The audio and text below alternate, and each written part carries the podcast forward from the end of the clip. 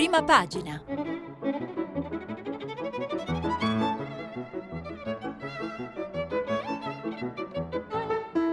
Questa settimana i giornali sono letti e commentati da Jacopo Zanchini, vice direttore del settimanale internazionale. Per intervenire telefonate al numero verde 800 050 333, sms e whatsapp anche vocali al numero 335 5634 296. Buongiorno, buongiorno e buona domenica alle ascoltatrici e agli ascoltatori di Prima Pagina. Domenica 17 novembre arriviamo alla fine di una settimana eh, carica di eventi importanti eh, per l'Italia soprattutto, eh, ma, anche per, ma, anche per, il mondo e, e, ehm, e, ci arriviamo con una serie di temi che ci hanno accompagnato durante la settimana, che sono i temi eh, ovviamente della crisi del, di Venezia e quindi della crisi che viene da, eh, da lontano ma che arriva eh, con un'acqua alta record e degli allarmi annunciati per oggi a preoccupare al massimo eh, il paese la città e anche il mondo intero. Eh, ci arriviamo con l'ILVA e la crisi dell'ILVA e le preoccupazioni oggi per l'indotto e le ehm, prospettive sempre più eh, confuse, i vari piani eh, per come uscire da questa crisi che riguarda invece una città del sud, Taranto e più in generale il settore eh, siderurgico. Ci arriviamo poi con una serie di altri dibattiti eh, che tornano su un'Italia in cui si decide difficilmente, di, politiche, eh, di classi politiche eh, poco poco attente, molto attente alle scadenze elettorali, poco attente alla governance, a far funzionare il paese in maniera concreta e poi, in cui poi i nodi appunto vengono al pettine. Poi ci sono una serie di temi di politica estera che ritornano dalla Bolivia, ritorno dei gilet gialli in Francia, li vedremo, li vedremo piano piano durante eh, la rassegna. Intanto vi ricordo che stiamo pubblicando i vostri messaggi anche vocali sul sito eh, di eh, Radio 3. Oggi è una giornata particolare per quanto riguarda i giornali, nel senso che alcuni giornali non sono in edicola, tra gli altri La Repubblica e La Stampa di Torino, eh, per scioperi dei giornalisti e dei poligrafici eh, o dei, appunto, soprattutto dei poligrafici e dei giornalisti in solidarietà con i poligrafici e per altre ragioni, soprattutto il settore dei poligrafici in agitazione per il ridimensionamento e la cancellazione dei posti di lavoro in varie sedi locali del gruppo GEDI.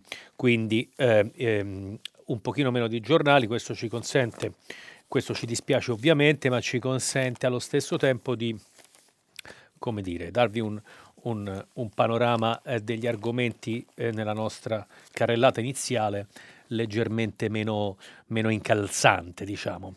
Eh, cominciamo con il Corriere della Sera. Eh, Venezia, aiuti e stop ai mutui. Eh, 20 milioni per i danni, nuova allerta, attesa una marea di 160 centimetri i calciatori azzurri in piazza San Marco, maltempo, migliaia al buio in Alto Adige. Un'altra questione è che il maltempo in, realtà nel frattempo colpisce il paese. Nuova allerta a Venezia, ne arriva una marea di 160 cm e qui insomma queste misure vengono dettagliate. Eh, atto di accusa, la città svenduta, l'articolo dello scrittore Antonio Scurati. Eh, il, l'articolo di Spalla, il, commento del giorno, editoriale del giorno affidato a Antonio Polito, l'Italia paralizzata, un paese che non sa decidere. A fianco uh, uh, l'Emilia Romagna, la campagna elettorale, le due Emilie, la Lega avanza in provincia, qui si, si delinea diciamo, uno scenario trampiano per l'Emilia Romagna in cui le città e, e, e le cittadine più grandi si schierano con il centro-sinistra, mentre eh, le cittadine più piccole, i piccoli centri sono schierati con la Lega. Eh, così Trenta si è tenuta la casa che aveva da ministra, Fiorenza Sanzanini parla di Elisabetta Trenta che a quanto pare ex ministra della difesa poi avrebbe tenuto eh, facendo assegnare al marito maggiore dell'esercito la casa che aveva avuto come alloggio di funzione eh, per il ministero. Vedremo cosa, come evolverà questa vicenda. Al centro pronte a fermarsi le aziende dell'indotto Ilva, eh, e qui eh, c'è questo tema che si allarga, diciamo, si allarga al territorio e coinvolge l'indotto, lo vedremo. Eh, commento di Federico Fubini, affianca- l'idea affiancare i Mittal, il governo studia l'intervento pubblico, eh, anche se eh, poi eh, dice che non ci sarà una cordata alternativa a Mittale, non ci sarà un intervento dello Stato volto a soppiantare il gruppo franco-indiano, ma eh, immagina una situazione più di eh, affiancamento. Al centro i poliziotti assediati dai gialli di articolo di Stefano Montefiori, Parigi, incidenti e arresti a un anno dall'inizio della protesta. Tornano appunto i gialli a Parigi e in altre città con alcune eh, violenze in Place d'Italie eh, e in altri posti, oltre 100 i fermati eh, eh, come a celebrare l'anniversario di un anno del movimento. Il sole 24 ore, l'economia statunitense corre, i gestori vedono il rally di fine anno, il PIL del terzo trimestre atteso in crescita dell'1,9%, gli investitori credono al disgelo sui dazi e puntano sulle borse. Ex Ilva spunta la soluzione inglese, inchiesta sui 500 milioni di scorte, faro sul caso British Steel, poi la vedremo questa cosa, si, eh, ci si rivolge al modello eh, della cessione della acciaieria British Steel in Gran Bretagna come, come, possibile modello per l'ILVA. Mafia, la finanza online è il nuovo business, rapporto della Guardia di Finanza, un dossier della GDF evidenzia come tra il 2015 e il 2018 siano stati confiscati alle mafie ben 10 miliardi e dimostra come le organizzazioni criminali si stiano accaparrando il monopolio della gestione di un business innovativo e tecnologico come la finanza online eh, di spalle scenari, ecco perché l'Europa unita rimane divisa tra est e ovest. Qui siamo appunto sempre sull'onda delle celebrazioni del trentennale della caduta del muro di Berlino. Un commento su perché diciamo, c'è un fossato politico nuovo dopo l'allargamento dell'Unione Europea tra ehm, l'Europa occidentale e quella orientale. Il messaggero, Ilva, il piano per il salvataggio eh, ehm, inchiesta anche a Taranto potrebbe bloccare la chiusura, allarme indotto per i debiti non pagati, pressing di Conter su ArcelorMittal, proposta su una società mista con cassa depositi e prestiti, esuberi e scudo penale. Uh, Venezia blocca i mutui per un anno, fotonotizia, ma oggi torna l'incubo dell'acqua alta, giusto appunto. Di spalle il decalogo delle priorità per rilanciare l'economia, l'articolo di Romano Prodi, proposte antideclino. Oggi Prodi, vedremo, torna sulle prime pagine dei giornali italiani per varie ragioni.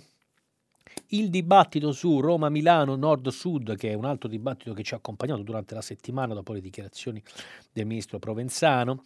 Investimenti pubblici, Milano riceve più risorse di Roma negli ultimi cinque anni, 806 milioni dallo Stato al capoluogo lombardo contro i 563 della capitale. Essendo quotidiano di Roma, sempre della capitale si occupa anche in basso.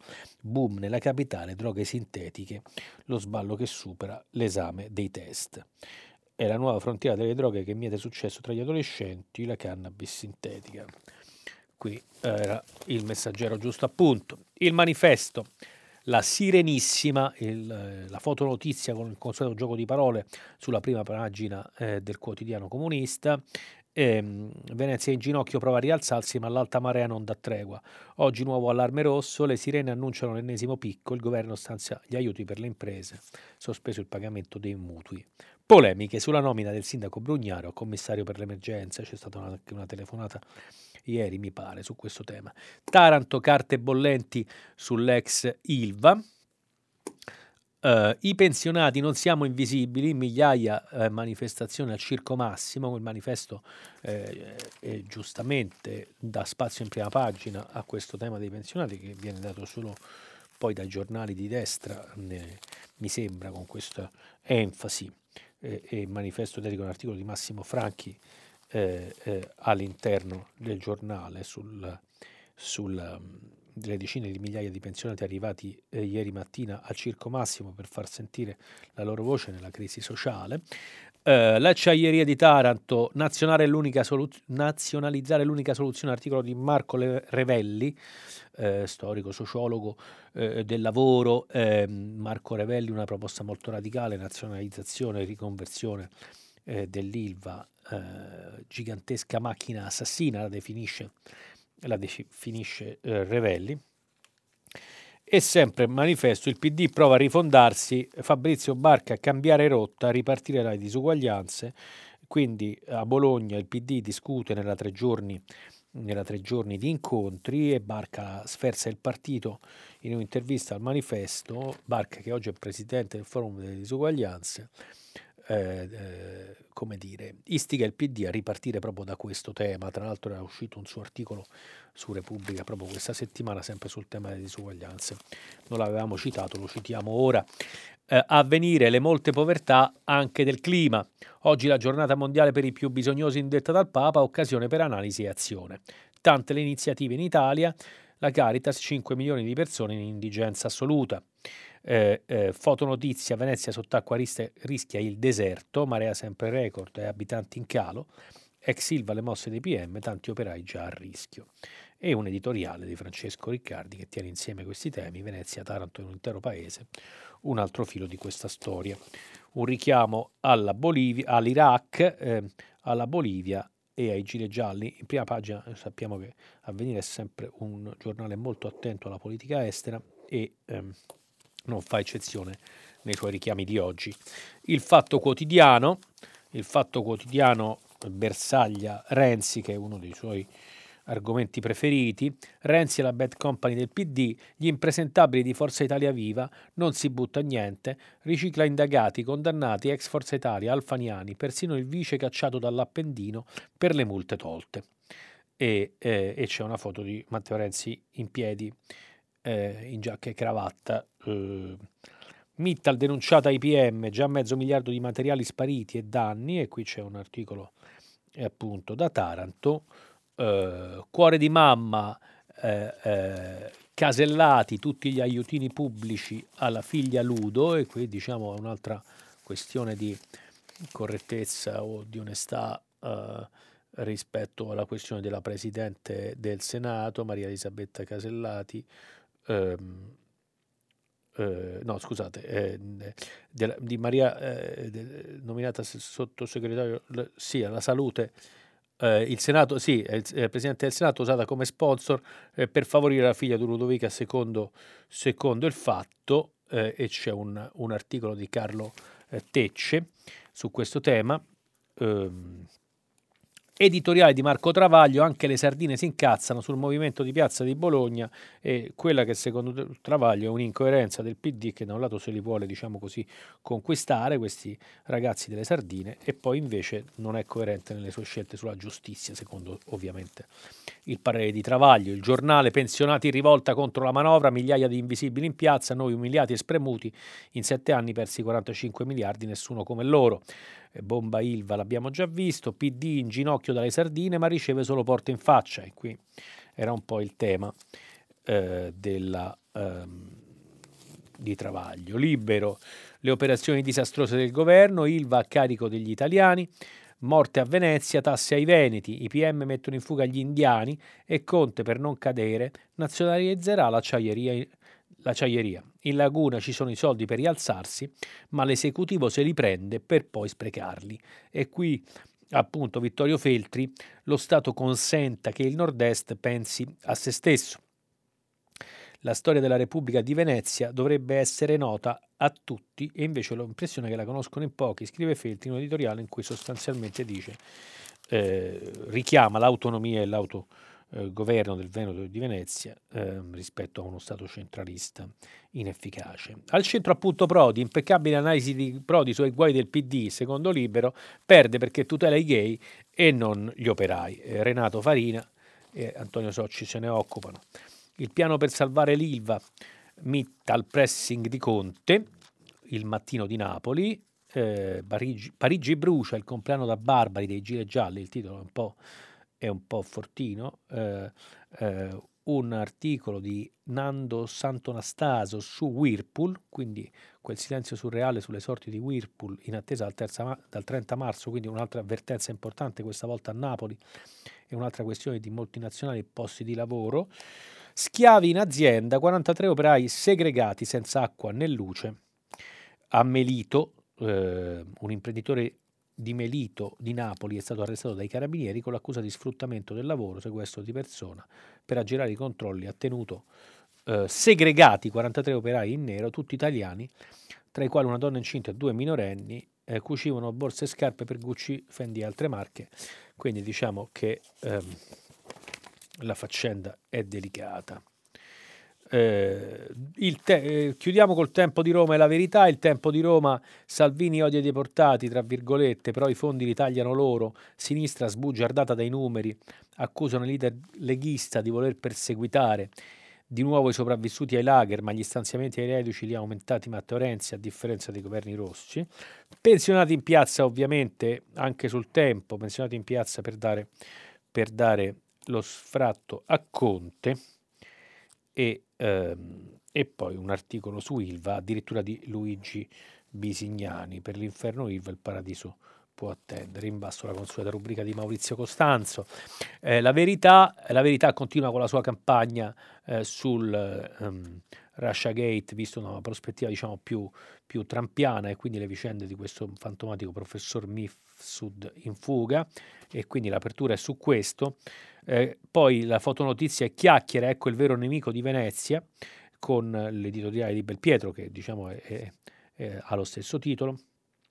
E qui anche naturalmente i pensionati, in piazza contro Conte 70.000 pensionati, al circo massimo per protestare, le rivalutazioni da 50 centesimi al mese sono una presa in giro. Ecco, diciamo che questa è un po' la carrellata, in questo modo abbiamo potuto vedere anche tanti temi di cui poi non potremo leggere nulla, oggi è giorno anche di, di supplementi e di settimanali, li segnaliamo solo rapidamente ovviamente la domenica del sole 24 ore.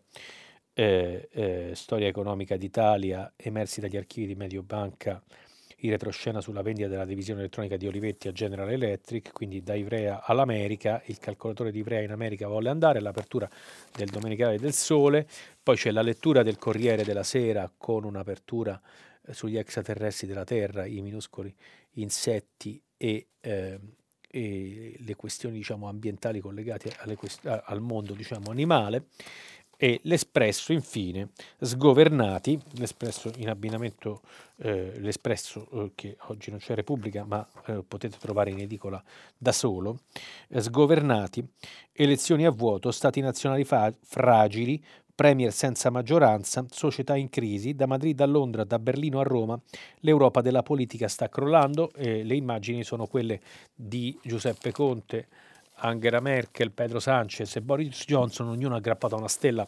europea per, per, per sottolineare la crisi diciamo, eh, eh, di rappresentatività e di, e di, prospettiva dei leader europei di questa, di questa fase.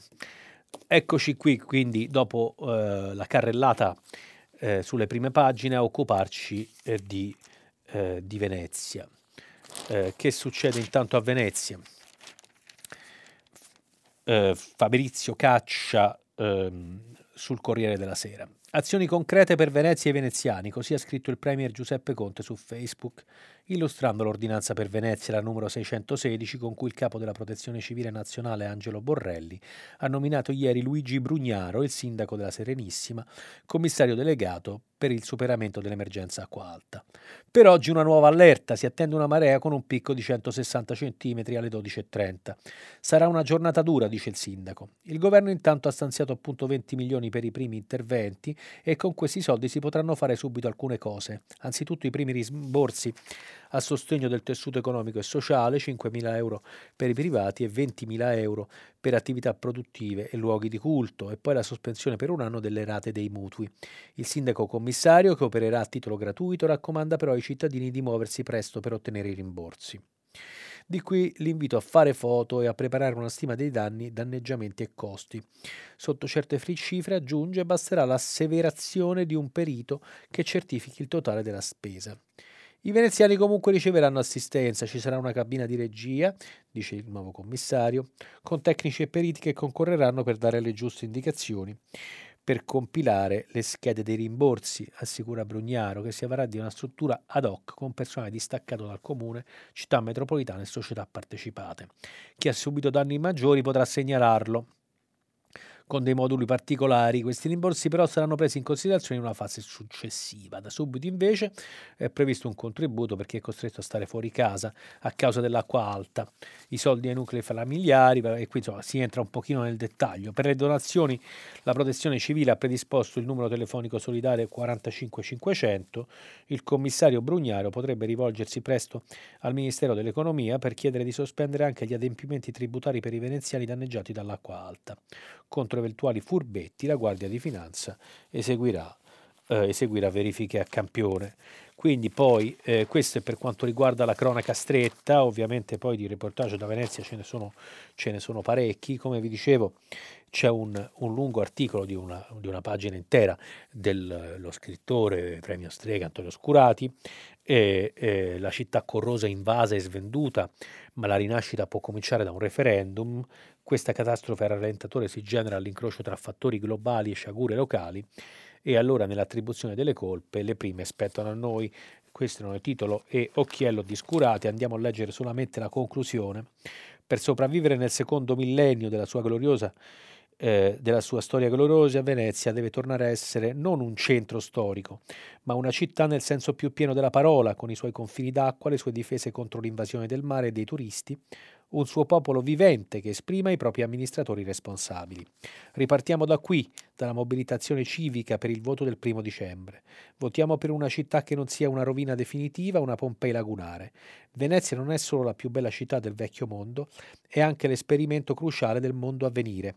Chi salva una vita salva il mondo intero, recita il Talmud. È senz'altro vero per la vita di Venezia.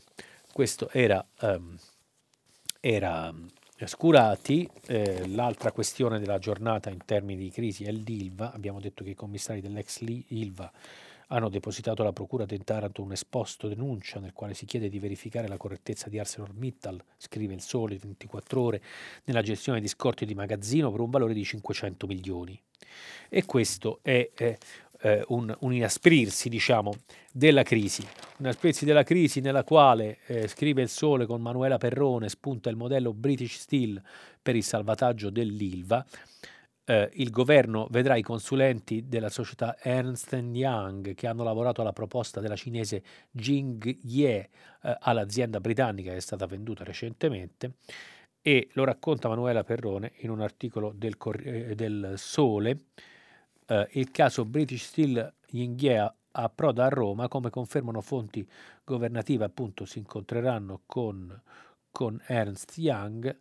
Dallo scorso maggio la, la, British Steel era finita in amministrazione straordinaria con perdite calcolate in un milione di sterline al giorno.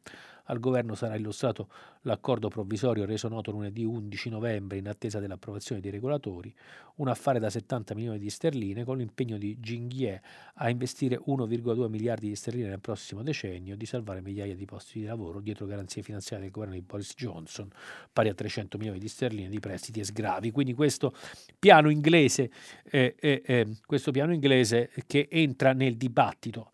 Eh, prima non se ne parlava, ma il Col precipitare degli eventi, scrive Perrone, con l'annuncio dello spegnimento degli alti forni dal 13 dicembre e l'avvio della battaglia legale con ArcelorMittal, eh, si impone al governo di vagliare velocemente tutte le opzioni disponibili.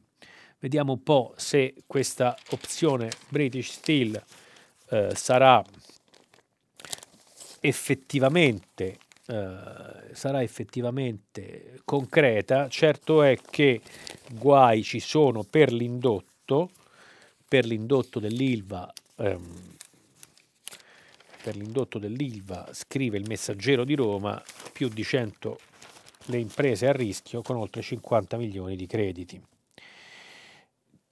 pagina 2, Giusi Francese de, del Messaggero di Roma, da domani la protesta salirà di tono, non più dichiarazioni di allarme, riunioni e richieste di incontri. Da domani lunedì, se da ArcelorMittal non arriverà un segnale chiarissimo, le aziende dell'indotto del siderurgico tarantino fermeranno i cantieri, bloccheranno le forniture, i rifornimenti di carburante, i servizi e tutto quello che ruota attorno all'enorme stabilimento.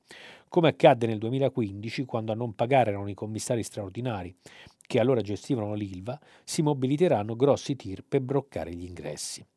L'indotto non vuole più attendere. L'amministratore delegato di ArcelorMittal, Lucia Morselli, ha assicurato che la multinazionale ha intenzione di onorare i pagamenti, ma finora ha addirittura negato qualunque incontro con i rappresentanti delle aziende fornitrici e subfornitrici e quindi silenzio assoluto, le assicurazioni sui prossimi pagamenti le ha fatte solo per interposta persona, dice il presidente di Confindustria Taranto, quindi questo sembra essere il problema più grave in questo momento, non solo, ehm, non solo eh, la fabbrica in sé, ma tutto l'indotto. Sono circa 150 le aziende della galassia intorno a di indotto indotto di ArcelorMittal scusate, a Taranto che complessivamente danno lavoro a 6.000 addetti. Il 70% di queste aziende sono monocommittenti, lavorano sostanzialmente solo per l'ILVA. Sono imprese che già si portano dietro un fardello di crediti da riscuotere pesantissimo. La gestione commissariale deve loro ancora 150 milioni di euro. Negli ultimi 4-5 mesi hanno accumulato complessivamente altri 50 milioni di crediti da ArcelorMittal. Ecco, questo mi sembra eh, giovedì scorso questi imprenditori sono saliti a Roma eh, per eh, protestare. Eh, e quindi eh, questa era una questione che mi pareva giusto sottolineare, a parte ehm, le questioni relative solo alla fabbrica, anche l'impatto complessivo, complessivo ehm, della crisi sull'economia regionale e, e in qualche modo anche nazionale. Eh, per cercare di tirare un po' le fila di tutto questo possiamo provare a leggere il commento di Antonio Polito sul Corriere della Sera, un paese che non sa decidere. Chi decide? Chi spinge il metaforico pulsante? Chi appone la fatidica firma? In un'Italia in cui tutti si dichiarano ansiosi di metterci la faccia, il, deci- il decisore pubblico è in realtà paralizzato da molti anni. Scusate. La paura delle procure e della Corte dei Conti spinge chiunque abbia il potere di agire a soprassedere, a temporeggiare, ad aspettare che firmi un altro, a chiedere un parere che lo metta a riparo in modo che la sua responsabilità si diluisca in quelle di altri dieci, per evitare di doverne rispondere un domani. Immaginatevi la scena a Venezia, i due commissari del Mose nella notte del disastro chiamati a decidere se testare il sistema mai prima collaudato e vedere se funziona. L'ha raccontato Francesco Battistini sul Corriere e dice tutto del problema che abbiamo, nel dubbio hanno preferito non rischiare. Poi magari non sarebbe servito a niente, magari avrebbe pure peggiorato le cose, nessuno sa se e come funzionerà il complesso di dighe mobili che dovrebbero proteggere Venezia dall'acqua alta. Ma di certo sappiamo che quella responsabilità i due commissari non se solo presa e francamente si chiede Polito chi l'avrebbe fatto al posto loro? La colpa della paralisi totale della pubblica amministrazione, che è molto ben visibile nello stallo delle opere pubbliche di ogni genere, non è infatti dei singoli funzionari, la colpa è del legislatore, scrive Polito. Nel corso degli anni il Parlamento ha costruito una trama inestricabile di norme, spesso demagogiche, sull'onda della pressione dell'Unione Pubblica, una montagna di leggi manifesto che ha avuto un duplice effetto, accrescere quella discrezionalità dei dirigenti che puntava invece a limitare, consentendo loro di scegliere come in un cesto di frutta la norma che preferiscono, o di non sceglierla affatto e aspettare, e d'altra parte il, allargare il ventaglio di presunte irregolarità e omissioni su cui la giurisdizione penale e amministrativa amministrativa può indagare. Il risultato è la fuga dalla responsabilità. Chi avrebbe il potere di agire evita. E quindi c'è stato un, un convegno dell'Aran di cui racconta eh, Polito eh, l'altro giorno. Ne deriva una burocrazia addestrata all'adempimento e non all'azione, la cui principale preoccupazione è appunto adempiere ai mille atti e procedure previste, il cui mancato rispetto potrebbe un giorno condannarla se le cose vanno male. Quindi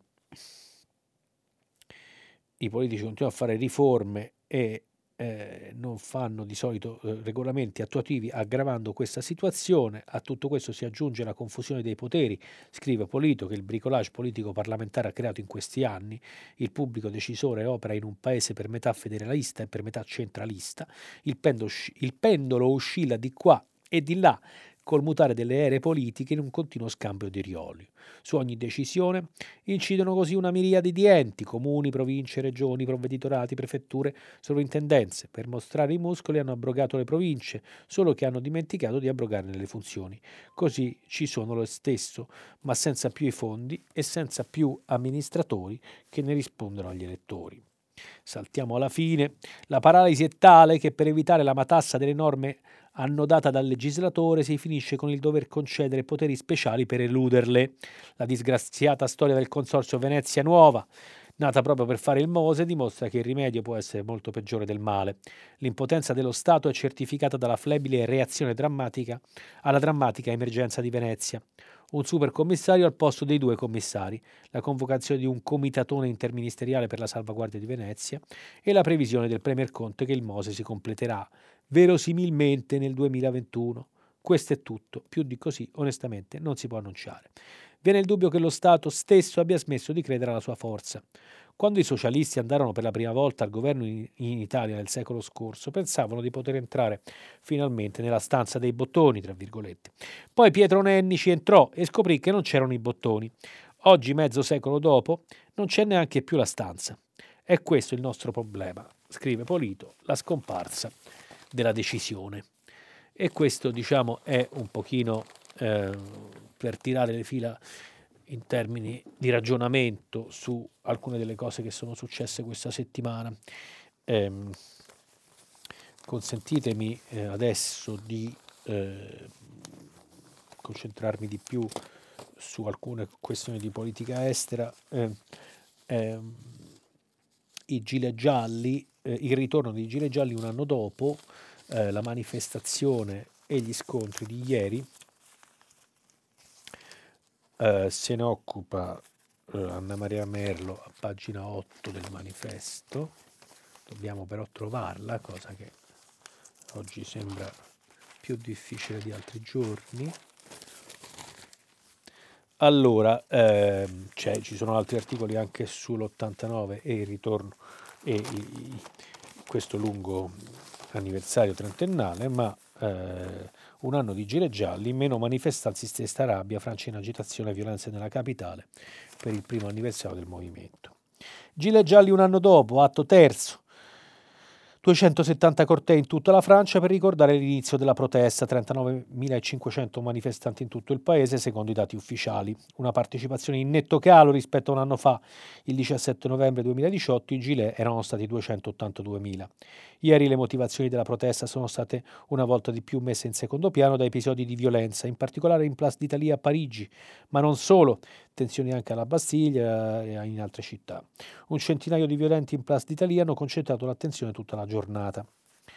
Attacco contro un centro commerciale, incendi di piattumere, vetrine spaccate, insomma barricate, sfida ai pompieri, già che passamontagnanieri molto più numerosi dei rari gilet gialli che hanno fatto decidere al prefetto di Parigi, David Lallemand, eh, la proibizione della manifestazione che avrebbe dovuto partire dal tredicesimo arrondissement per arrivare nel decimo. Ci sono stati dei feriti, tra cui un giornalista. Eh, qui fa, si racconta di una serie di danneggiamenti, nessuno resterà impunito, eh, eh, ha detto il prefetto tutto, ehm, lacrimogeni, cannoni d'acqua, fumi e vari inizi di incendi. A metà pomeriggio la polizia ha lasciato una sola via di uscita a chi è ancora in buona fede da Place d'Italie e poi per abbandonare appunto la, pia- la piazza. Priscilla Ludowski, una pro- protagonista della prima ora del movimento dei Gilet Gialli che aveva previsto di partecipare al corteo, eh, dichiarato in partenza a Place d'Italia, ha twittato: Impigliati, impossibile andarsene, manifestazione annullata all'ultimo momento. I dati di fine pomeriggio annunciano 105 fermi, dopo una 71 di multe, eccetera, eccetera. Nel resto della Francia, oltre a qualche momento di tensione in alcune città, c'è stato un ritorno dei rond-point, occupazione che era stata il punto di inizio del movimento di anno fa. I rond-point in Francia sono, sono le rotonde, che sono molto comuni come modo di regolamentare il traffico, eh, sia e soprattutto nelle strade di provincia. La partecipazione in calo c'è scoraggiamento e la violenza fa paura, ma i motivi della protesta restano. Ieri Macron dimissioni non è stato più lo slogan maggiormente gettonato. Lo sguardo va oltre i confini, da Santiago a Hong Kong è uguale lotta. C'erano numerosi ombrelli nelle manifestazioni e evocazioni della protesta addirittura di Hong Kong. La Francia resta in agitazione, giovedì scorso c'è stata la grande manifestazione del personale degli ospedali pubblici, poi ci sono gli studenti, il 5 dicembre sarà sciopero nei trasporti, treni e metropolitana contro la riforma delle pensioni. Ogni categoria segue però la sua strada, per il momento nei gilet gialli coesistono motivazioni differenti. Le liste dei gilet alle europee sono state un fallimento, la base comune del malessere diffuso è una domanda di servizi pubblici che funzionino, di presenza dello Stato che invece si ritira di fronte all'avanzata del mercato e delle sue leggi della giungla che schiacciano i più deboli. Una domanda di, di protezione in senso largo, scrive Merlo. Eh, Macron ha risposto all'atere ha aperto i cordoni della borsa, 17 miliardi sganciati in tre riprese per rispondere alla richiesta di un maggiore potere d'acquisto anche attraverso una riduzione delle tasse. Subito aveva soppresso la carbon tax e la riduzione a 80 km all'ora sulle strade provinciali, eh, le gocce che avevano fatto traboccare il vaso della protesta di un anno fa. Poi ha cercato di spegnere il fuoco con il famoso grand débat generalizzato su quello che serviva alla Francia. Oggi è in corso la convenzione sul clima con 150 cittadini tirati a sorte per discutere e proporre soluzioni per la transizione climatica e la compatibilità con l'economia. È stato rispolverato il referendum popolare ma lo scontento resta, per molti nulla è cambiato, come la questione del potere di vivere, cioè quello che rimane dopo aver fatto fronte a tutte le spese obbligate, quello che rimane alle persone, insomma, il potere di vivere nel senso proprio di arrivare a fine mese. Nel frattempo restano i dati della repressione dell'anno 1 dei Gilet Gialli, 3.100 condanne, 600 al carcere, 2.448 feriti, dei mutilati, più di 20 persone hanno perso un occhio e 5 la mano. Eh, quindi diciamo il ritorno dei gilet gialli, Anna Maria Merlo sul manifesto, eh, ehm, nella stessa pagina ci si occupa della Bolivia e delle, e delle, manifestazioni in Iran, che sono una novità interessante e che potrebbero eh, eh svilupparsi nei prossimi giorni.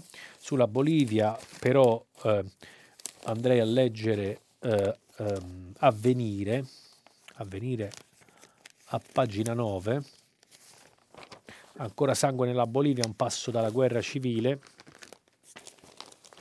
c'è un paginone eh, con vari articoli che racconta appunto anche dei morti di, di, ieri. L'atmosfera è esplosiva, la Bolivia rischia di andare fuori controllo, articolo di Lucia Capuzzi. Se le autorità non gestiscono la situazione con attenzione. Parola dell'ONU che per bocca dell'alto commissario per i diritti umani Michel Bachelet, insieme alla Commissione interamericana, ha denunciato l'utilizzo sproporzionato della forza da parte di agenti e militari dopo le ennesime violenze nella notte tra venerdì e sabato. Epicentro del conflitto la regione Cia- del Chaparé, roccaforte dei sostenitori del presidente Evo Morales, in autoesilio in Messico dopo le dimissioni domenica scorsa. I cocaleros di Sacaba, produttori di foglia di coca, settore da cui viene lo stesso Morales, hanno organizzato una marcia verso Cochabamba per protestare contro il governo ad interim guidato da Janine Agnez, esponente dell'opposizione. Negli scontri con le forze di sicurezza nove contadini sono stati uccisi, altri 20 sono rimasti feriti. Il, traffico, il tragico bilancio delle proteste di segno opposto in atto dalle elezioni del 20 ottobre è salito così a 19 vittime, 14 nell'ultima settimana, 550 feriti e oltre 600 arrestati. Quindi l'uscita di scena di Morales, accusato dall'Organizzazione degli Stati Americani di brogli e costretto a lasciare su suggerimento, tra virgolette, delle forze armate, non, so, non solo non ha risolto la crisi, scrive a venire, l'ha esacerbata. L'intervento dei militari ha consentito a quest'ultimo di imputare la propria caduta a un golpe. Da Città del Messico Evo, cioè Evo Morales, Evo lo chiamano i boliviani, continua a ripeterlo. La mia colpa è di essere il primo leader indigeno, afferma colui che, pur di correre a un quarto mandato, non ha esitato a forzare la Costituzione e a, ignorare l'esito del referendum del 2016. Anche se nell'ultimo appello, appunto, Morales, eh, aggiunge eh, a venire, ha cercato di abbassare i toni, senza però riuscirci. Dall'altra parte ci sono forze di estrema destra cristiana che premono esse stesse per far salire la tensione. Eh, si conclude poi l'articolo, la tentazione del tutto o niente, quella che ha portato Morales a passare da statista pragmatico in grado di combinare crescita e redistribuzione a candidato a oltranza, resta il principale scoglio la pacificazione. Questa presuppone il dialogo, come ha sottolineato ieri la conferenza episcopale boliviana. Chiediamo al governo di astenersi da atti di eccessiva violenza contro i manifestanti, si legge nell'ultimo comunicato. La posta in gioco è alta. Il principale successo di Morales, oltre all'aver dimezzato la povertà, è l'inclusione degli indigeni, maggioranza della popolazione, nella dinamica nazionale. Ora però il delicato equilibrio si sta spezzando e la crisi politica è a un passo dal trasformarsi in guerra civile etnica. Scrive addirittura, ehm, scrive addirittura eh, avvenire sottolineando, sottolineando la gravità eh, della eh, crisi boliviana.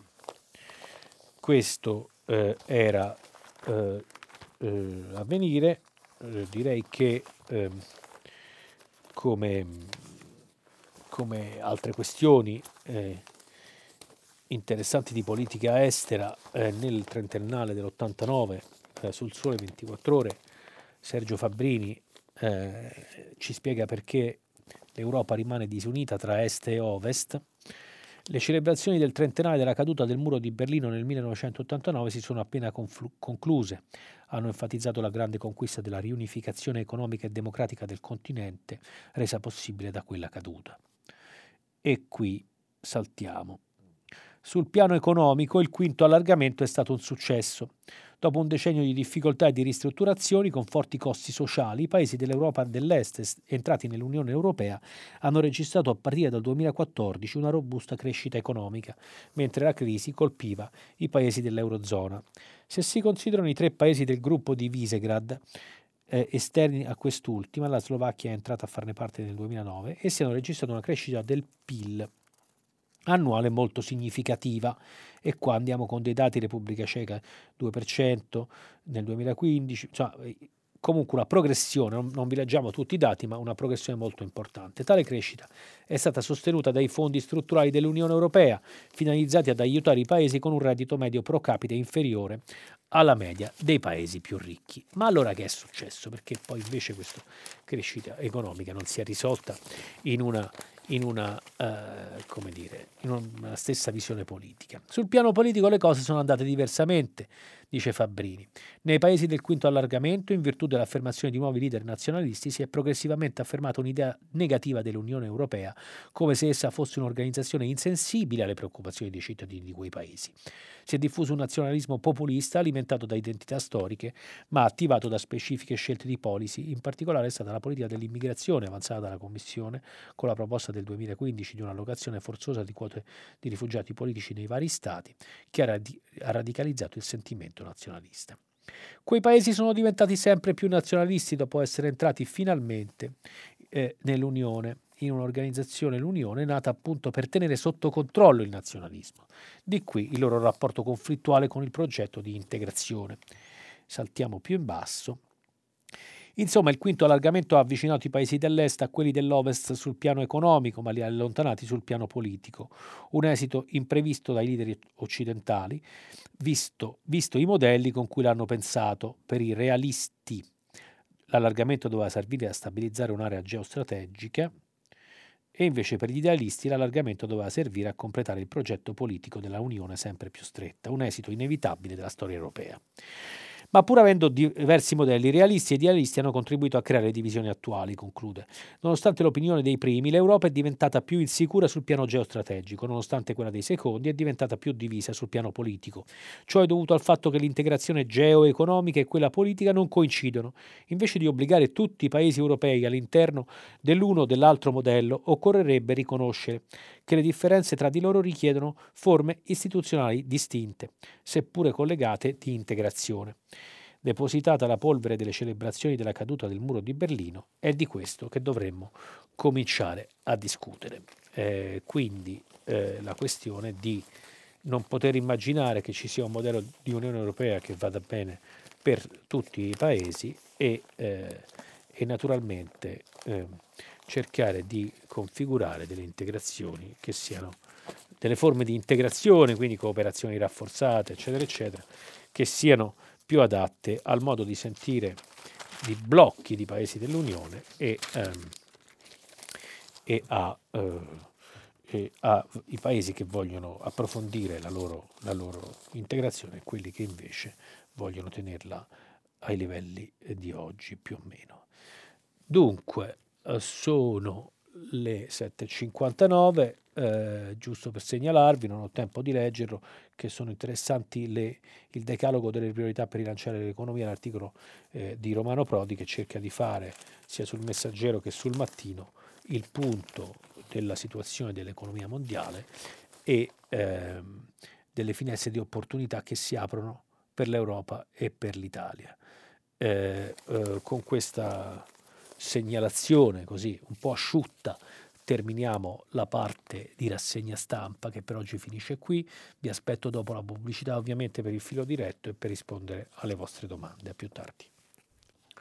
Eccoci, eccoci di nuovo qui. Allora, eh, il filo diretto con gli ascoltatori. Vi ricordo che stiamo pubblicando i vostri messaggi anche vocali sul sito di Radio Te. Partiamo con la prima telefonata di oggi. Pronto? Pronto, buongiorno. Mi chiamo Roberto e chiamo da Novara. Buongiorno Roberto.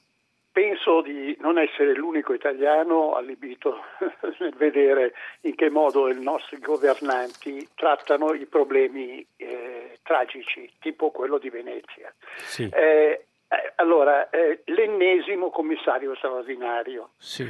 Allora, a meno che non abbiano dato al commissario straordinario di Venezia il bastone di Mosè, ma quello di Mosè proprio, che sì. divide le acque, credo che possa fare ben poco con la burocrazia e con le faraginose leggi che abbiamo noi.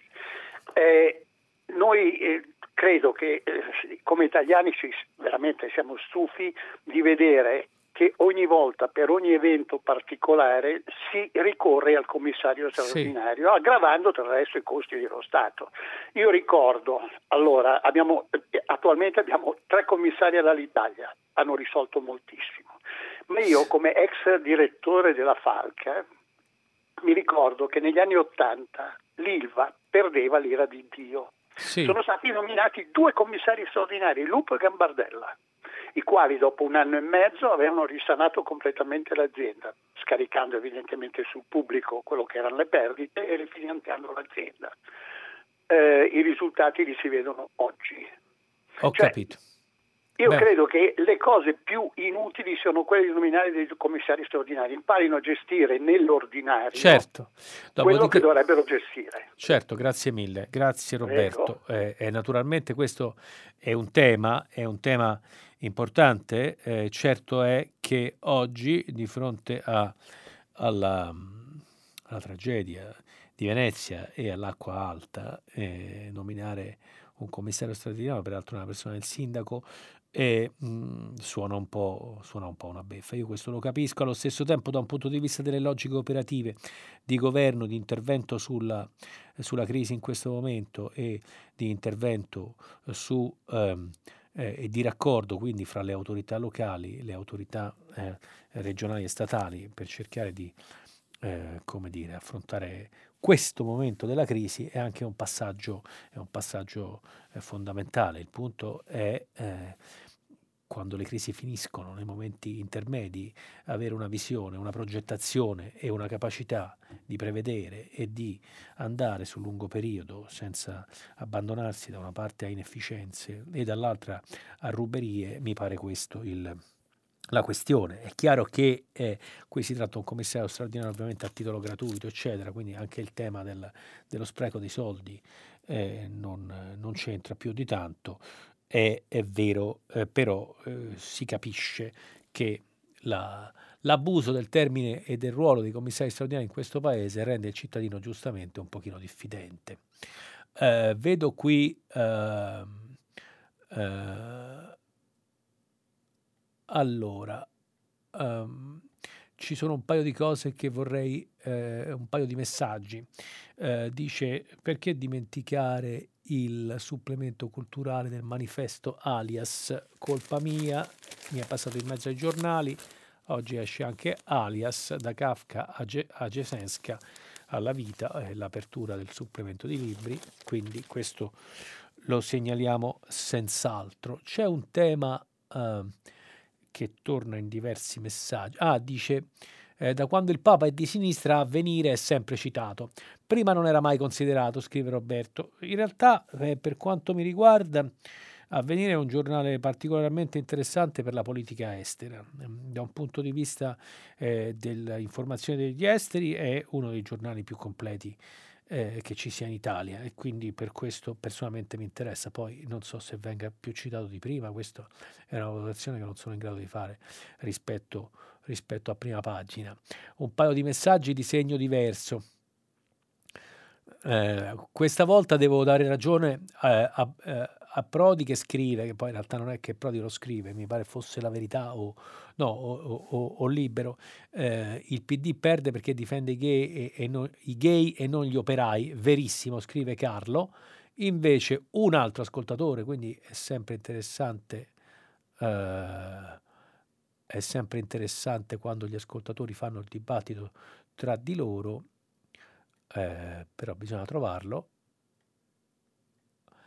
eh, non vedo perché le lotte per il lavoro, per gli operai debbano essere contrapposte a quelle per i diritti civili, in una sinistra come si deve, dovrebbero viaggiare su binari paralleli. Veramente non capisco più nulla, mi chiedo l'intelligenza politica cosa sia o quale sia il livello di disperazione della sinistra attuale, se si può chiamare sinistra quella di Prodi, scrive Paola. Quindi da una parte si, si, si, appunto, si ricorda che i diritti non sono una torta eh, finita e, e, e, quindi se rubiamo un pezzo, se aggiungiamo un pezzo per qualcuno, lo sottraiamo a qualcun altro, ma che in teoria nelle società democratiche in evoluzione di oggi i diritti sono una, una, una specie di processo di acquisizione permanente di nuove libertà e di nuovi, e di nuovi diritti e che e nessuno si deve sentire minacciato per questo. Pronto? Eh, buongiorno, sono Lino di Taranto. Buongiorno. Eh, non vorrei fare come Bob Dylan che dice le, le risposte tro, trovatele nel vento. No? Sì. Io, io, provo a chiedere perché in Italia eh, i risarcimenti eh, praticamente eh, per, per, per i grandi disastri che avvengono non vengono mai chiesti dei risarcimenti adeguati. Io ricordo con piacere eh, un risarcimento di 20 miliardi di dollari chiesti alla Shell per un disastro fatto nel Nord America, nelle acque del Nord America. Così. Sì. E, e 20 miliardi di dollari, ma, ma, chi ha mai chiesto in Italia ai Riva o ad altri dei risarcimenti di questo, di questo genere qui? No, non ce li sogniamo neanche proprio. E io, sì. vorrei dire, io vorrei dire che eh, noi tarantini non so perché siamo trattati male da, da tutti, persino dai sindacati, i quali dicono praticamente che eh, dobbiamo continuare a far morire gli operai in fabbrica e i tarantini che non lavorano nella fabbrica fuori dalla fabbrica. È, è, un atteggiamento pazzesco. A questo si unisce anche il fatto che bisogna cancellare eh, i, i, diritti fondamentali dell'uomo, quello che c'è scritto nella Costituzione. Ma, ma dove stiamo andando? Eh, io non so, ma, ma, ma, c'è qualcuno che dice scendiamo in piazza a milioni a protestare contro questa caduta de, dei diritti di, di qualsiasi genere? Ecco, lo, so, lo, dice è, lei, è lo sta dicendo lei giustamente. Quindi, Come eh, lo sto dicendo io? Come no. dire che sto, sto dicendo le sciocchezze? No, anzi, intendo dire che lei sta facendo in qualche modo dai microfoni di prima pagina un appello interessante alla tutela dei diritti dei cittadini in queste situazioni. Eh, fre- ma l'ho fatto anche 6-7 anni fa, ma nessuno mi ha dato retta.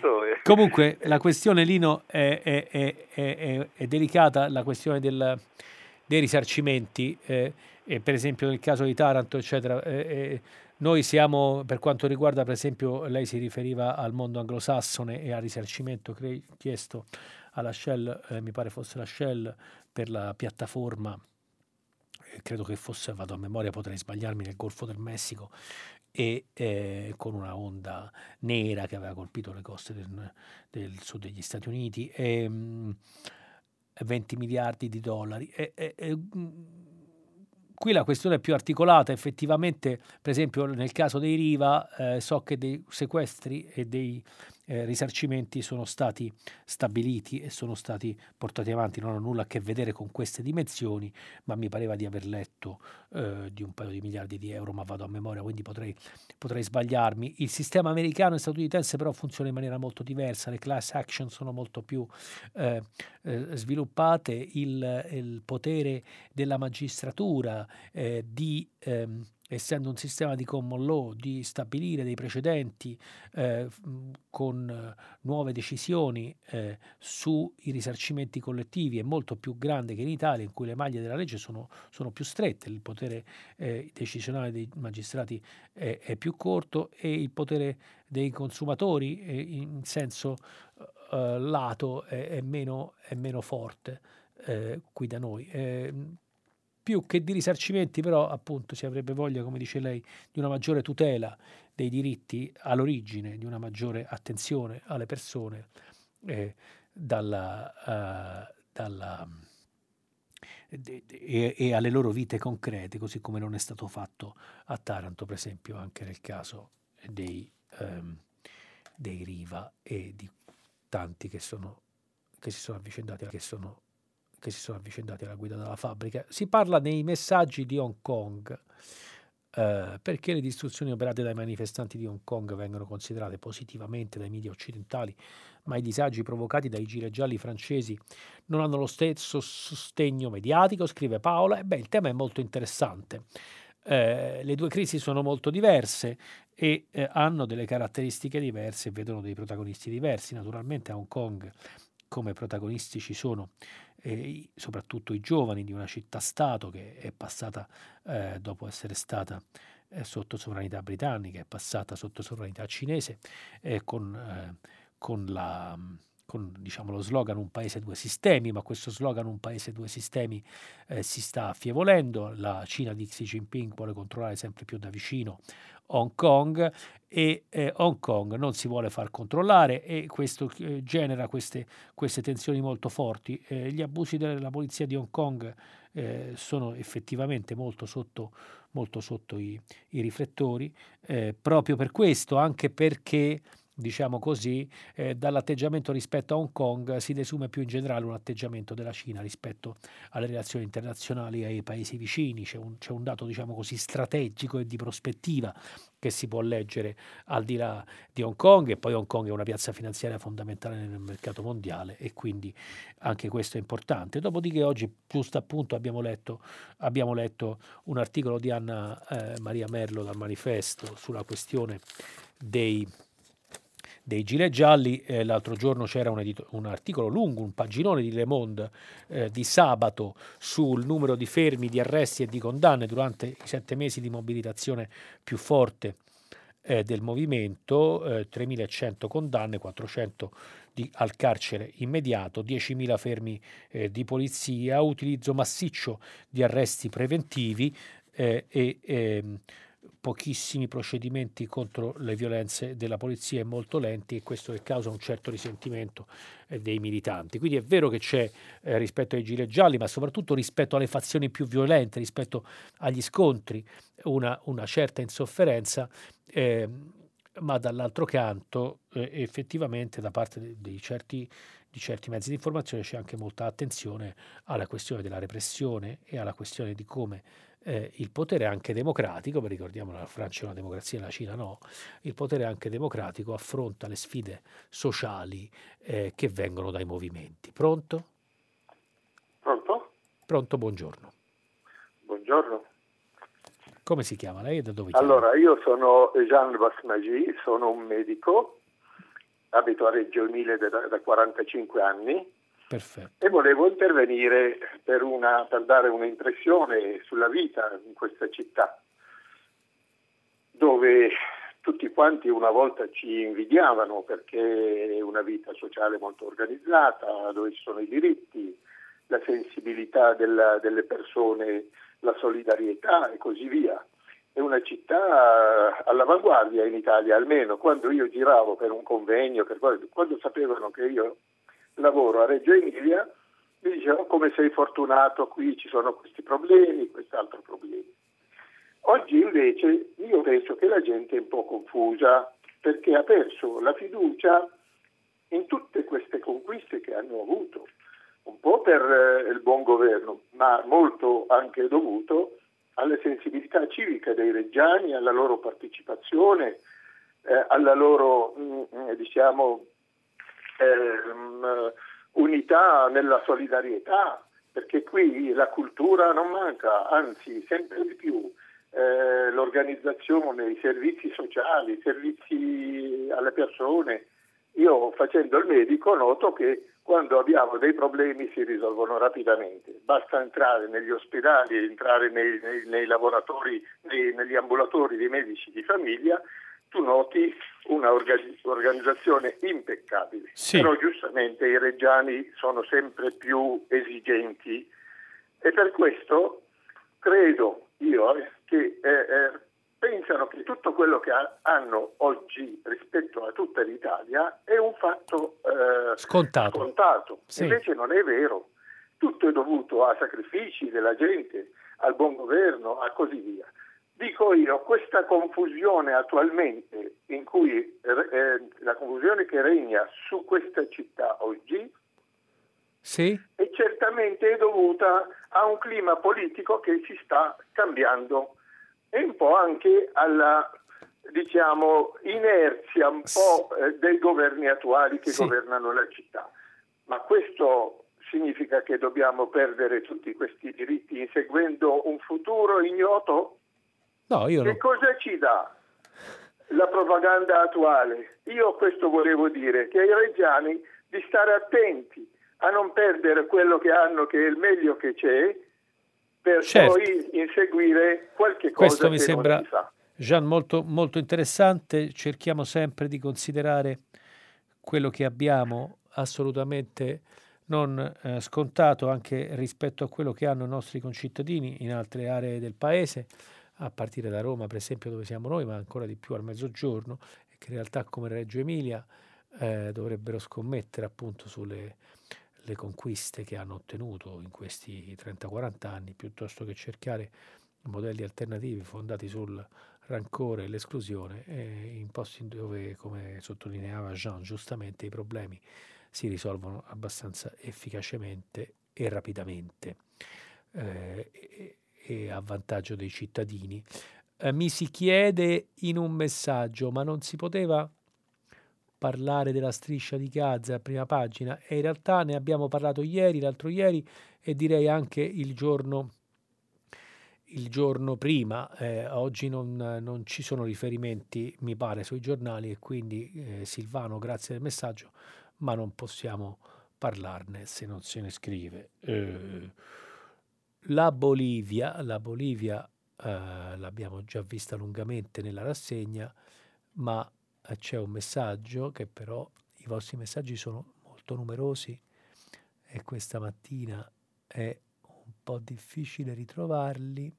Dunque, Uh, dimezzare la povertà e promuovere le, l'integrazione per i contadini indigeni in Bolivia sembra poco? Vogliamo considerarli meriti trascurabili di Evo Morales? Assolutamente no, appunto Evo Morales è stato un presidente che ha cambiato la storia di questo paese latinoamericano che dal 2006 ha fatto tre mandati da presidente, che ha eh, eh, diviso la povertà per due, l- ha diminuito enormemente eh, l'analfabetismo e le disuguaglianze, ha portato alla crescita del PIL e soprattutto ha portato la maggioranza indigena della popolazione eh, al governo. Quindi diciamo è stato una figura storica per il paese. Questo però eh, n- n- non lo assolve dal fatto di essere eh, stato il protagonista negli ultimissimi, nell'ultimissimo periodo di una crisi politica di cui lui stesso poi ri- rischia di essere principale, la principale vittima politica, ma eh, la Bolivia rischia di essere la principale vittima, eh, insomma è il, paese, il suo stesso paese a dover pagare questa crisi molto grave. Certamente ci sono colpe anche da parte di tutti gli altri protagonisti, eh, a partire da un'opposizione eh, in cui ci sono componenti di estrema destra filomilitari, eccetera, ma eh, il fatto di cercare di, di, brigare per avere un secondo mandato, di probabilmente tentare di truccare eh, il voto elettorale alle presidenziali al primo turno, eh, di non rispettare la decisione del eh, referendum del 2016 e, e di quindi p- potersi candidare una quarta volta è una serie di forzature che hanno portato eh, eh, purtroppo alla crisi di questi giorni che rischia di distruggere eh, quello che era stato fatto proprio dallo stesso Morales in, in questi anni. Quindi è, è, una, è un bilancio in chiaroscuri di cui dobbiamo tenere conto. Pronto? Pronto? Pronto, buongiorno. Buongiorno, sono Loredana e chiamo da Roma. E, ho seguito con attenzione tutte le notizie, soprattutto quelle dall'estero, questa Grazie. su Morales e la Bolivia e ancora la lettura dell'intervento su Avvenire, che è stata molto interessante, i gilet gialli e Hong Kong. Mi pare che ci sia però un grande convitato di pietra in tutto questo. Non si parla, non si parla più, non si parla più nei giornali del Cile. Nel Cile stanno succedendo delle cose terribili. Siamo in mano un'altra volta a una dittatura militare, siamo in mano un'altra volta a un golpe, ricordiamoci di Allende, ricordiamoci dell'11 settembre di tanti anni fa e della moneta. Nunca más, io vorrei che lei, soprattutto come direttore, vice direttore di internazionale, parlasse del Cile, non se ne legge di più in nessun giornale e non se ne parla neanche nei telegiornali alla radio. Grazie. Grazie a lei. Guardi, la questione e il tema del Cile è sicuramente un grande tema di attualità e ehm, in questo momento l'America Latina è scossa da, da, eh, da grandi eh, sommovimenti politici. Abbiamo parlato della Bolivia, c'è la questione del Brasile e la liberazione di Lula e quindi come dire, una nuova speranza per la sinistra brasiliana. C'è, eh, ci sono state le elezioni in Argentina con il ritorno al potere diciamo, della sinistra peronista e c'è la questione del Cile.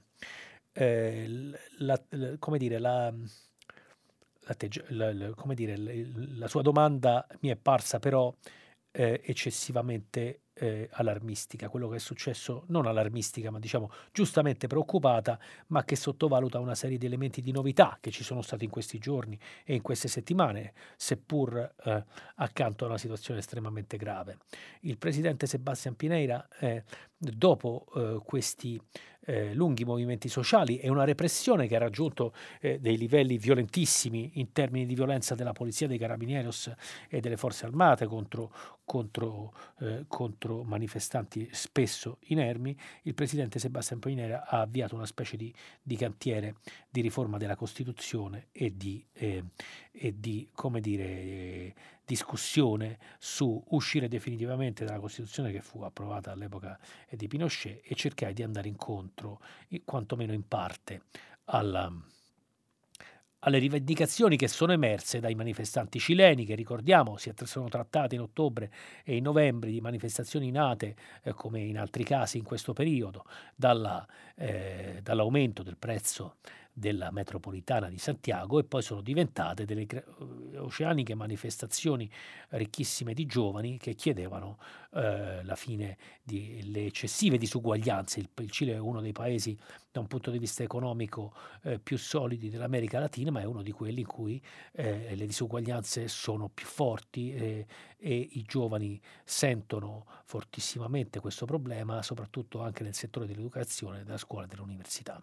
Quindi io condivido con lei le, eh, le, le preoccupazioni per il Cile, non farei però un paragone automatico con la dittatura militare perché non siamo ancora a questo, siamo a una situazione certamente grave di abusi gravissimi da parte delle forze dell'ordine, ma siamo anche a un, a un presidente che dopo aver cercato eh, la repressione, a questo punto sta cercando una qualche forma di uscita dalla crisi che vada anche nel segno di qualche riforma. Vediamo questo processo eh, dove ci porta. Quello che, che mi pare eh, consolante è che l'opinione pubblica, eh, i giornalisti, gli intellettuali, la cultura cilena eh, sono, eh, sono in prima linea, c'è una società civile eh, forte, c'è una eh, popolazione agguerrita, eh, quindi eh, non credo che potremmo ripetere i temi del passato. Pronto? Eh, pronto Zanchini, buongiorno, sono Emilio da Venezia. Buongiorno. Senta, ehm, una mezz'ora fa forse passando accanto alla radio, girando per casa, guardando dalle finestre quello che sta per succederci, eh, ho colto una frase mi sembra che sia il PD si occupa dei gay e non degli operai, una cosa del genere. Sì. Ma eh, non so, non esistono operai gay? o preferirei dire omosessuali, perché gay è una parola cretina e alla moda. Eh, oppure non esistono omosessuali operai? Non esistono poliziotti omosessuali? Non esistono medici omosessuali? Cioè, voglio dire, cos'è questa cosa? Siamo a, a, alla frenologia ottocentesca? Siamo certo. ancora a queste etichette? Ma cioè, dove, dove, vogliamo rimanere? Veramente non andare, rimanere noi in Italia. Certo. Noi... Palo. Cioè, basta, è solo questo adesso l'ascolto. La sua, la sua, denuncia è giustissima, ci sono dei toni eh, spesso anche della nostra stampa su questi temi che sono eh, inaccettabili, lo dicevo prima, il PD ha voluto, qui c'è un altro messaggio di Maria, il, PD ha voluto usare i diritti individuali come alibi per calpestare i diritti sociali, inaugurando la stagione della sinistra puramente teorica. Questo è criticabile, non la difesa degli omosessuali, scrive Maria, e come ricordava giustamente lei, eh, il tema de, de, dei diritti degli omosessuali non può essere in nessun modo oggi dissociato e in generale del mondo LGBT eh, non può essere oggi in, in nessun modo eh, dissociato eh, da un dibattito sulla democrazia moderna e contemporanea. Non è più immaginabile che si discuta eh, di diritti eh, senza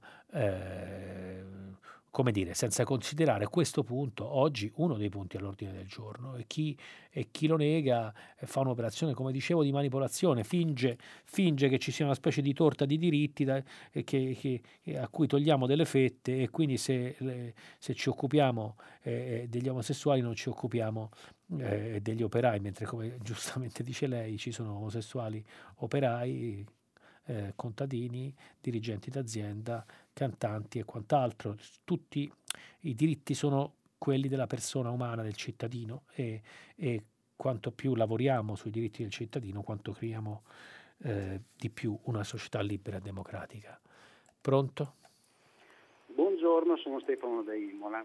Prima avete accennato al discorso commissariamenti eh, che va dall'ILVA va al Mose di Venezia, va per esempio ai commissariamenti nelle zone terremotate, abbiamo avuto 3-4 commissari in 4 anni.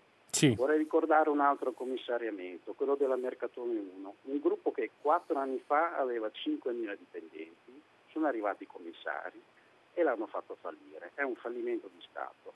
Ora abbiamo tre nuovi commissari che nel silenzio generale stanno chiudendo l'azienda, non ci saranno più questi posti di lavoro e non solo questa azienda che era, aveva addirittura 100 negozi in tutta Italia, hanno messo in crisi 500 aziende creditrici con 15.000 posti di lavoro dell'indotto.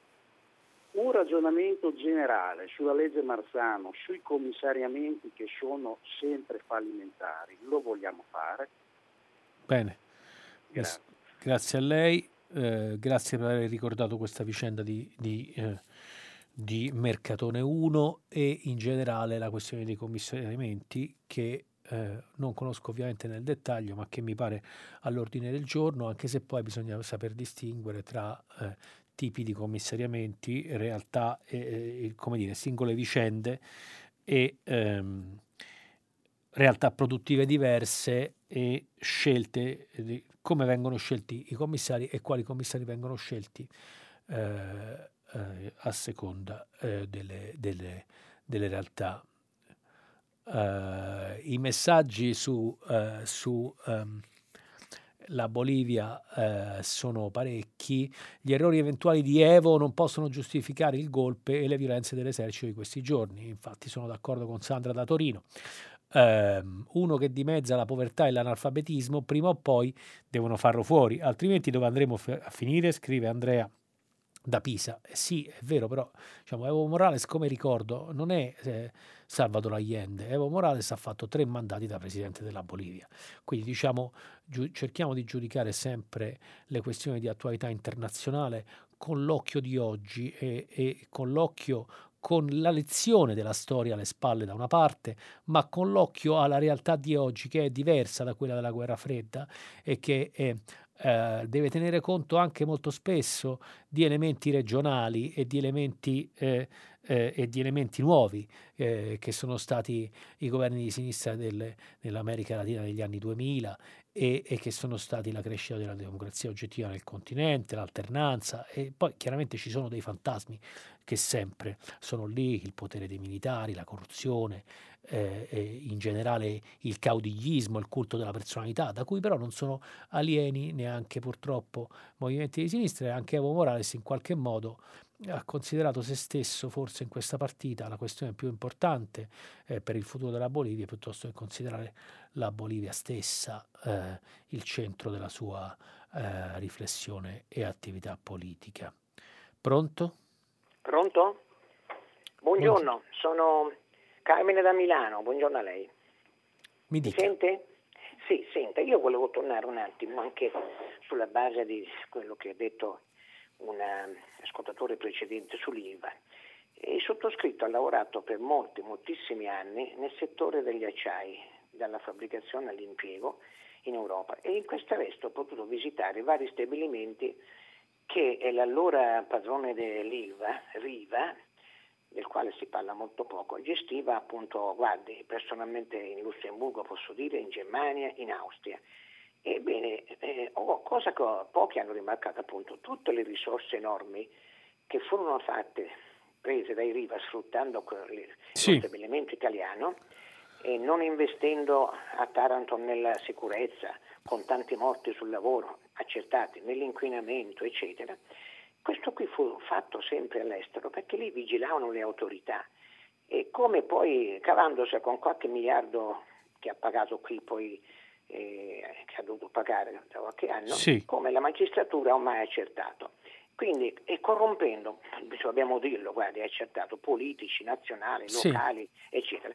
Quindi, in nome dell'occupazione, che poi prima o poi questo bubone doveva scoppiare. Quindi certo. questo aspetto qui non è stato, secondo me, e io ci tenevo tanto a dirlo a lei in quest'ultima giornata, non è stato abbastanza rimarcato, perché voglio dire, qui le origini sono veramente da parecchi, parecchi anni con l'assolto protezionismo dei potenti. Certo. Io la ringrazio, le auguro una buona settimana anche lei del suo lavoro e così aspetto sua, un suo commento. Grazie. Guardi, il mio commento è che abbiamo ovviamente tentato di fare questo eh, questo resume e questo punto sull'ILVA partendo anche, soprattutto nei primi giorni della rassegna stampa di prima pagina di questa settimana, dalle responsabilità storiche.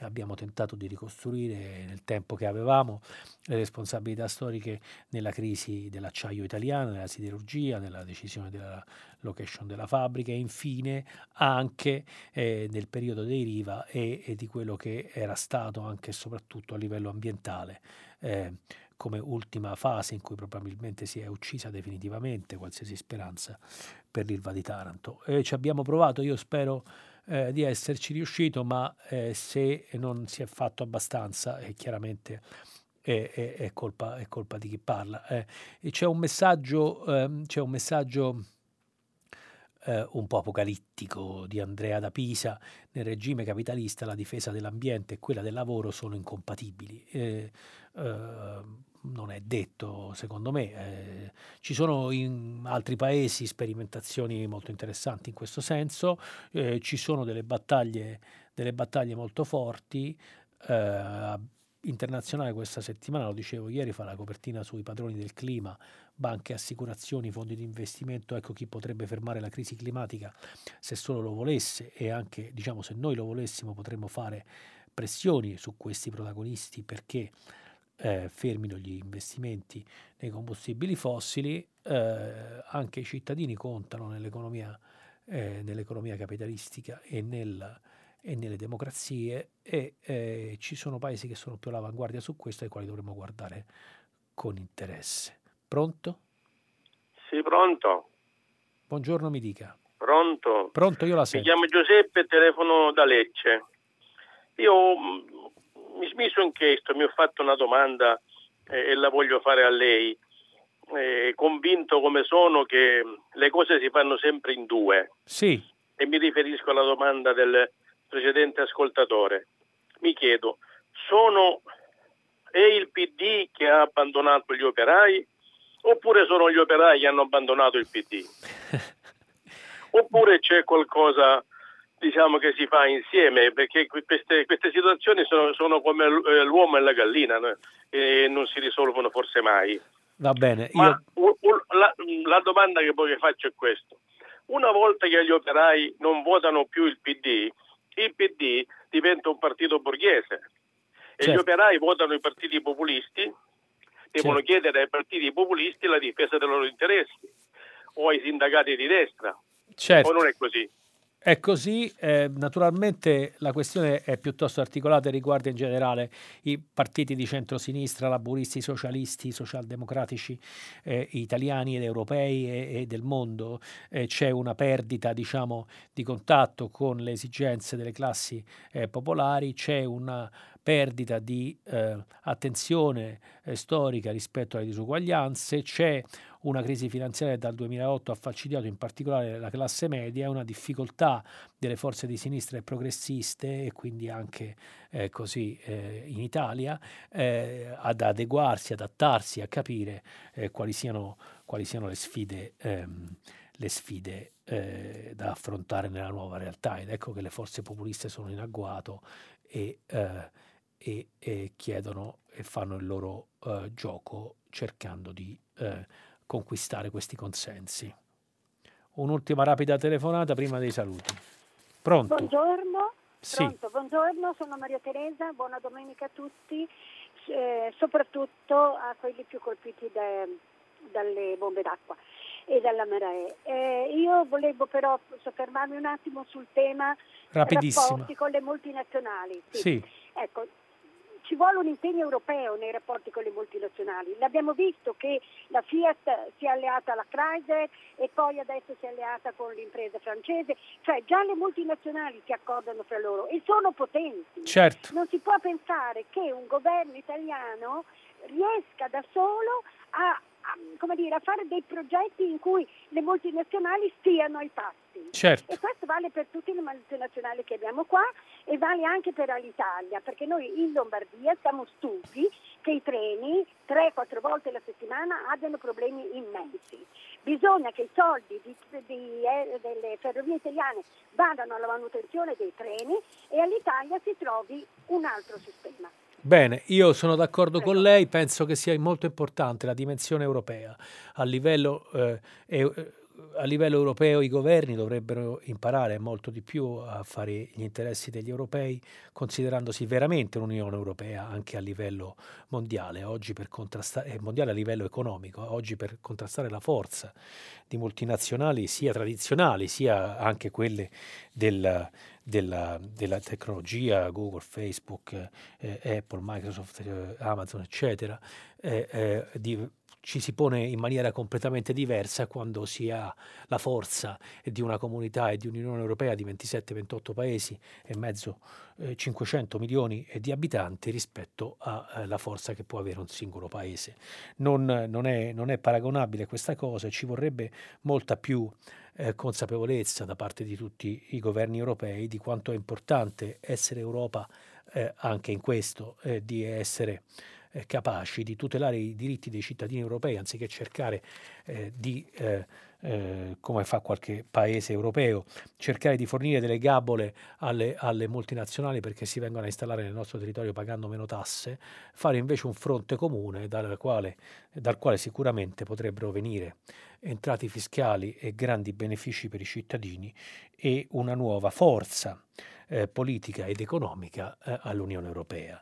Direi che ehm, Possiamo chiudere qui questa settimana eh, di prima pagina eh, che è stata molto bella eh, per me. Da domani prima pagina sarà condotta da Gian Antonio Stella del Corriere della Sera. Vi ricordo che questa notte a partire dall'1.30 potete riascoltare il filo diretto tra me e voi se evidentemente ne avete voglia. Concedetemi qualche ringraziamento innanzitutto agli ascoltatori di Radio 3 per le osservazioni, le domande e le critiche, alla radio ovviamente per l'invito a fare la rassegna, alla squadra tecnica e giornalistica di prima pagina e poi a livello privato le mie figlie che si sono lamentate molto della mia assenza questa settimana a colazione e la mia compagna Melissa che si è sobbarcata l'organizzazione delle mattine e delle scuole delle bambine mentre ero qui con voi a leggere i giornali. Grazie mille, buona domenica e arrivederci.